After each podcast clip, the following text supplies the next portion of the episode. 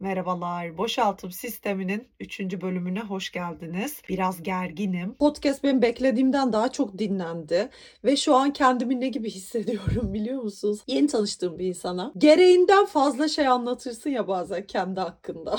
Anlattıkça da anlatasın gelir ya. Sonra eve gittiğinde çok pişman olursun ya. Ya neden o kadarını anlattım? Bu kadarına gerek var mıydı? Bir sonraki görüşmemizde benim manyak olduğumu düşünecek. E, Valla öyle his hisler içine girdim şimdi ben birazcık paranoyak oldum. Geçen gün ne oldu biliyor musunuz? Şimdi ben kendimi bunları anlatınca bir yanım çok özgürleşmiş hissediyor. Böyle oh ne bileyim böyle hani Aysel Gürel gibi falan kadınların böyle belli bir yaştan sonra hayata eyvallahı kalmaz ya istediklerini söylerler. Hafif delidirler ama biz onları öyle severiz. Hani böyle sanki öyle kadınlardan aldığım bir esinti. Ama insanların içine karıştığımda şöyle mesela geçen gün okuldayım. İşte amfideyiz böyle kalabalık. Şimdi orada benim YouTube takipçilerim de var. Ve işte böyle sınıfta oturuyorum. Bir arkadaşım var. Podcast'ini dinledim. Çok güzel olmuş dedi. Bir an böyle şey oldum. Ulen bir dakika insanlar gerçekten dinliyor. Siz canlı olarak görmüyorum ama okulda böyle o dinleyen insanları canlı canlı görünce bir de derste e, psikopatolojiydi. Böyle hastalıkları falan işliyoruz. Ay bir garip oldum böyle hoca işte manik depresif bozukluktan falan da bahsetti bir şey sordu. Ben böyle şey gibi hissediyorum işte şu an bana bakıyorlar mı? Bakıyorlarsa aslında bütün cevapları biliyorum ama niye konuşmuyorum? Böyle şey oluyor yani konuşmak istemiyorum böyle konularda okulda. Niye biliyor musunuz? Çünkü ben zaten hocanın anlattığı şeyleri bipolarlık özelinde o kadar iyi biliyorum ki Hani bu konuda böyle bilmişlik yapıp konuşup durmak istemiyorum. Gençler konuşsun, onlar öğrensin, onlar soruları sorup meraklarını gidersin, derslerini alsınlar. Ben zaten hayatı feleğin çemberinden geçerek öğrenmişim diye düşünüyorum. Neyse bugün artık anamın babamın değil kendi hastalığımdan bahsetmeye çalışacağım. Bu benim için daha zor. Hayat boyu sürecek bir ruhsal hastalığa sahip olduğum gerçeğini fark ettiğimde hiçbir zaman başarılı olamayacağım, hiçbir işte dikiş tutturamayacağım, psikolojimin iyi olduğu dönemlerinde yaptığım ne varsa depresyon dönemlerimde yaptığımı yıkmakla geçeceği, elde var sıfır bir hayatım olacağı korkusuyla ilk nasıl yüzleştiğimi anlatayım. Şimdi bu babamla ilgili intiharlar geçen bölümde anlattığım e, olaylar yaşandı. Zor bir ergenlik geçirdim tabii ki tahmin edebileceğiniz gibi. Böyle hayata hayalleriyle gerçekten tutunan insanlardandım. Babamın hastalığının ailede yarattığı bu çatırdamalardan sonra ben resmen o düştüğüm çukurda hayallere böyle hayallerime tutunarak böyle hayallerimden bir ip buldum ve sanki oradan böyle tırmanmaya çalışıyordum. Çok iyi bir üniversite kazanıp işte ya Galatasaray Üniversitesi ya Boğaziçi Üniversitesi olmak kaydıyla İstanbul'a gitmek, dergilerde ve gazetelerde çalışıp medyada bir kariyer yapmak, çok başarılı olmak yani böyle her şeyin çoku olmak istiyordum. Ve e, bu, bunu düşünmek bana çok iyi geliyordu açıkçası. Yani bu belki de bir savunma mekanizmasıydı. Yani tabii hayata çok öfkeliydim bu kadar e, bunlar başımıza geldiği için işte babamın e, bipolarlığı sebebiyle yaşadıklarımdan ötürü hayata da bir öfke var. E, ve o öfke de böyle bir başarı kamçısı gibi. Ben üniversite sınavında Türkiye birincisi olmak istiyordum. Birinci olacaksın da ne değişecek aslında yani birinci değil acaba 400. de olsan o üniversitelere gireceksin ama öyle bir sanki ailemizde bunlar yaşanırken mutlu mesut devam eden ailelerin çocuklarını o anlamda yenmek mi? Onlara hayat oradan güldü ama bana da buradan gülüyor gibi bir hırs mı artık bilmiyorum. Ben gerçekten birinci olmak için deli gibi çalıştım üniversite sınavına. Girdim ilk yüzüme. Derece yapan çocuklar kokteyline gittim Boğaz içine. Allah'ım deniz manzarası, böyle güzel güzel binalar kendini yabancı e, filmlerdeki üniversitelerde gibi hissediyorsun. Böyle eski binalar vardı ya Boğaziçi'nde hala var mı bilmiyorum. İşte yakışıklı çocuklar orada böyle yok spor kulübü stand, stand açmış. Böyle kaslı kaslı Amerikan futbolcuları falan gerçekten kendimi böyle bir filmin içine düşmüş gibi buldum. E, Boğaziçi mezun olmak da zaten müthiş bir şey. Türk Dili Edebiyatı bölümüne girdim. O kadar iyi hissediyordum ki. Böyle hayat kırmızı halılarını önüme serdi ve ben yavaş yavaş basamakları tırmanmaya başlıyorum. Başladım okula ve e, o dönem Vizon dergisi diye bir dergi vardı. Moda dergisiydi. Orada da bizim bir aile dostumuzun kızı çalışıyordu. Gözde abla. Stajyer olarak girebilir miyim dedim. Gel dedi. İşte kahve taşımalar bilmem ne. Bir süre sonra tabii orada dergide iki büyük sayfa yazamazsın hani sen daha kimsin. Ama ben böyle sürekli Gözde ablaya yazıp yazıp götürüyordum. Bak böyle bir şey olabilir. Böyle bir yazı yazsam mı? Bak işte ben çok kitap okurum. 15 sene günlük yazdım. Hani yazı yeteneğim var. Bak sen için nasıl? Sonra o beğendi benim yazılarımı ve orada böyle iki sayfalık yazılar yazmaya başladım çok büyük bir şeydi benim için yani İzmir'inden çıkıp gelen liseyi yeni bitirmiş bir kız için çok büyük bir şey ve ben böyle inanılmaz iyi hissediyorum. Yani her şey tıkır tıkır planladığım gibi gidiyor. İstanbul'u fethedeceğim diye ee, başlayan bir senenin ay bak hatırlamak bile istemiyorum. Kırmızı halılarda devam etsin isterdim bu hikaye arkadaşlar. Ee, bu özgüvenim hiç kırılmasın isterdim bu başıma gelenler gelmemiş olsun isterdim. Ama hayat öyle bir şey değil. Ee, ve gayet böyle her şey güzel giderken o dönem bir de Boğaziçi'nde çok uykusuz kalıyordum. Ee, çok böyle gece hayatı falan da vardı. Alkol malkol de alıyorduk.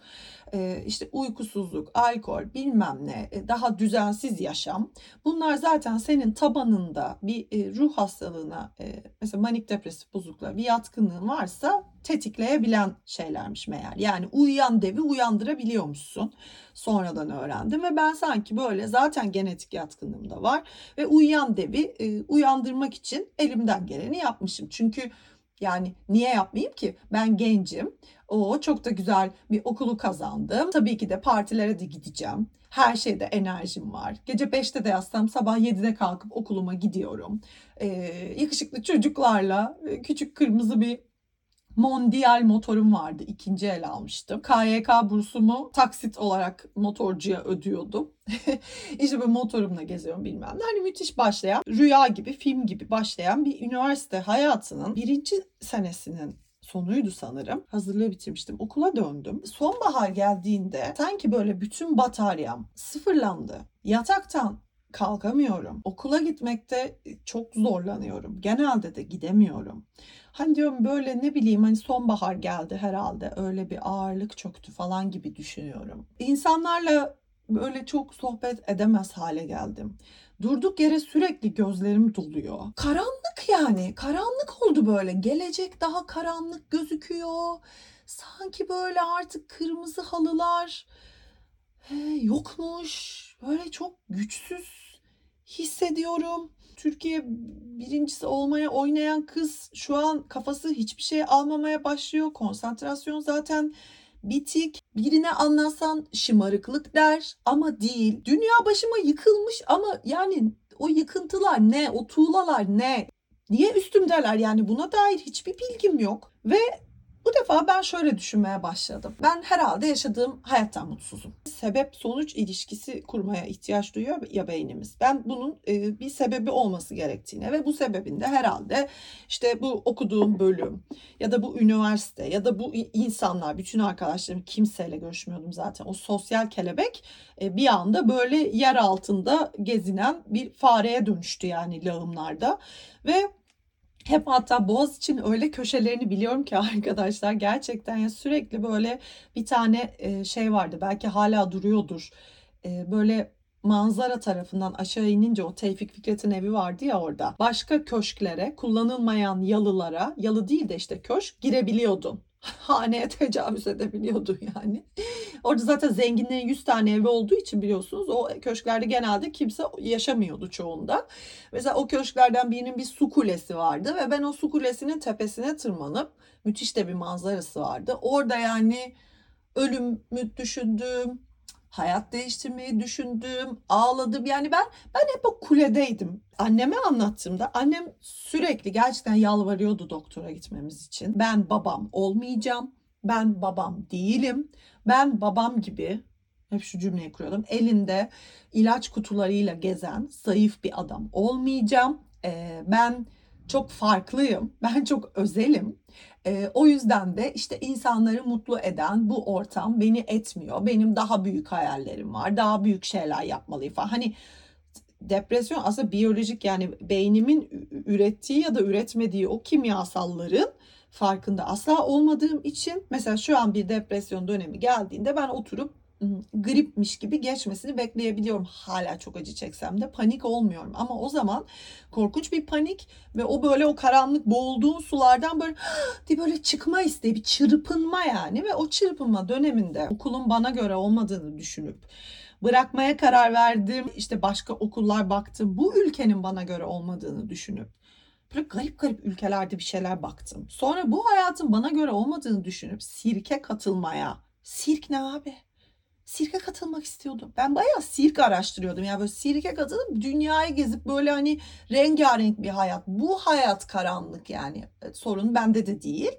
Beyin kimyamda da değil. Hayat karanlık yani ışık yakacak bir yol bulmam lazım. Boğaziçi Üniversitesi'ni bırakmaya karar verdim. O zamanlar bunu böyle kendi istediğin yoldan gitmek, wow işte büyük kararlar alabilmek, ben bir şeyi sevmezsem değiştirmesini bilirim falan. Uu, öyle de bir kadınım falan. Onu herhalde çıkış olarak buldum kendime, ilaç olarak gördüm. Ve ben Boğaziçi Üniversitesi'ni bıraktım. Yine böyle burslu burslu kazandığım için diğer okulumu bursumun bir parçası olarak beni Amerikalara gönderdiler. Efendim her ay çok güzel bir para veriyorlardı. Bilmem ne yani böyle bunu o kadar büyük bir başarı hikayesine döndürdüm ki kendi kafamda Boğaziçi'ni bırakışımı. O depresyonu unuttum gitti. E, o yaşadıklarımı unuttum gitti. Yani onun bir daha başıma gelebileceğini de zaten düşünmüyorum. Bitti gitti. Hani o benim e, hayatımı değiştirmem için olması gereken bir şeydi. Geldi geçti. Ben hasta değilim. Ben babam değilim. Ben ilaç kullanmam. Bunlar bir daha da olmayacak. Kırmızı halılar yeniden altıma serildi. Show devam ediyor. Dönüp bakınca bunu ilk kez bu sene ben anladım. Bu seneye kadar hep inkar ediyordum ama ben Boğaziçi Üniversitesi'ni bıraktığıma pişmanım. Ben o okulu seviyordum. Sonraki okulumu da sevdim gerçi. Yani Bahçeşehir Üniversitesi sinema okumayı da çok sevdim. Çok eğlenceliydi. Çok benlikti. Okey. Tabii ki de dönüp bakınca intihar etmektense böyle bir yeni bir hayat değişikliğine gitmek belki beni kurtarmış bir şeylerden. Ama o zaman bilmiyordum ki çok benzerleri bir sonraki sene, bir buçuk yıl sonra Bahçeşehir'de de başıma gelecek. Ben bir dönem okul dondurup bu defa hasta olduğumu kabul edip yani yine yıktığı yaptığımı bir yaptığımı daha yıkmak üzereyken yine yaptığım çok güzel bir stajı e, hatta artık stajın da ötesindeydi. Neredeyse çalışmaya başlamıştım. Bırakmak döneminde kaldım bir sonraki depresyonumda ve e, bunun yani bunun yarattığı moral bozukluğunu size anlatamam. Gerçekten hayattan Hani ilkinde tamam geldi geçti diye düşünüyordum ve hastalık olduğunu sonuna kadar inkar ama aynı şeyler tekrar yaşanınca ben zaten o zaman baktım ok- okulu bırakmak üzereyim ben. Yeniden gidemiyorum, yapamıyorum. Yani o ilk dönemi 3.30-40 ortalamayla neredeyse sınıf birincisi olarak, olarak bitiren kız depresyon yani o atak depresif faza girdiğim zaman Yürümeye hali kalmıyor. Ya sıfır motivasyon. Sürekli ben burada ne arıyorum? Ben bu okulda ne, ben bu sınıfta ne arıyorum? Ben bu sınıfta ne yapıyorum? Ben bu okulda ne yapıyorum? Ben bu şehirde ne yapıyorum? Ben bu stajda ne yapıyorum? Ben bu dünyada ne yapıyorum abi? Niye buradayım? Gitmek istiyorum. Gideceğim. Ya sıkışıyorum.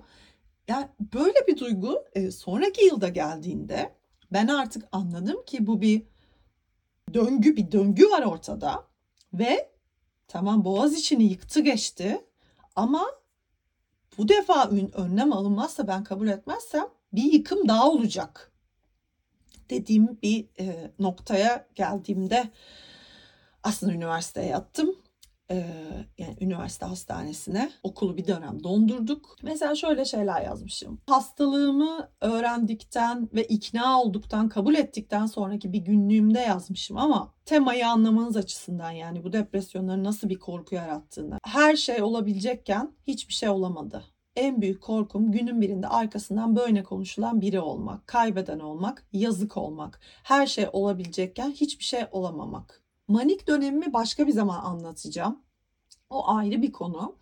Ama bu depresif dönem bir de ya birçoğumuzun e, kronik depresyonu olabilir, ağır depresyonu bu, bu konuda daha böyle belki de ortak birbirimizi anlayabileceğimiz bir şeyden şu an konuşuyor da olabilirim. O yüzden bu konuyu hiç bölmek istemiyorum. O kadar aynı ki bu duygular. Ee, bir takipçim yazmış. Bana bu ara psikiyatrik rahatsızlığı olan çok insan yazıyor ve çok hoşuma gidiyor aslında bu paylaşmak yani aynı şeyleri. Yıllarca böyle gizli saklı yaşayınca yani böyle şey gibiydim ben yemin ederim hani Nazi Almanya'sındaki Yahudiler nasıl Yahudi olduklarını belli etmemeye çalışıyorlardı. Valla ben de öyleydim. Normal insanlar dünyasında hasta olduğumu e, belli etmemeye çalışıp yaftalanmamak için e, toplumun dışına atılıp sabun yapılmamak için. Çünkü çok var yani hasta olduğu için hayattan kopan, eve kapanan, kendini sosyal hayattan, her şeyden soyutlayan, beni bizzat tanıdığım da var. Hani bunun ol, bunun olmayabileceğine sonunda sizi mutlu yani nasıl diyeyim kendi standartlarınıza göre mutlu ve huzurlu olduğunuz bir hayat düzeni oturtabileceğinizi ben bunu yapmış biri olarak burada anlatarak vicdani olarak falan kendimi çok iyi hissediyorum. Şunu da tavsiye ederim arkadaşlar onu da söyleyeyim yani. Ben mesela psikiyatristin yanı sıra bir de bipolarlık alanında çalışmaları olan bir psikologdan da destek almıştım ve o kadın benim Müge Hanım'dı Ege Üniversitesi'nde soyadını hatırlamıyorum.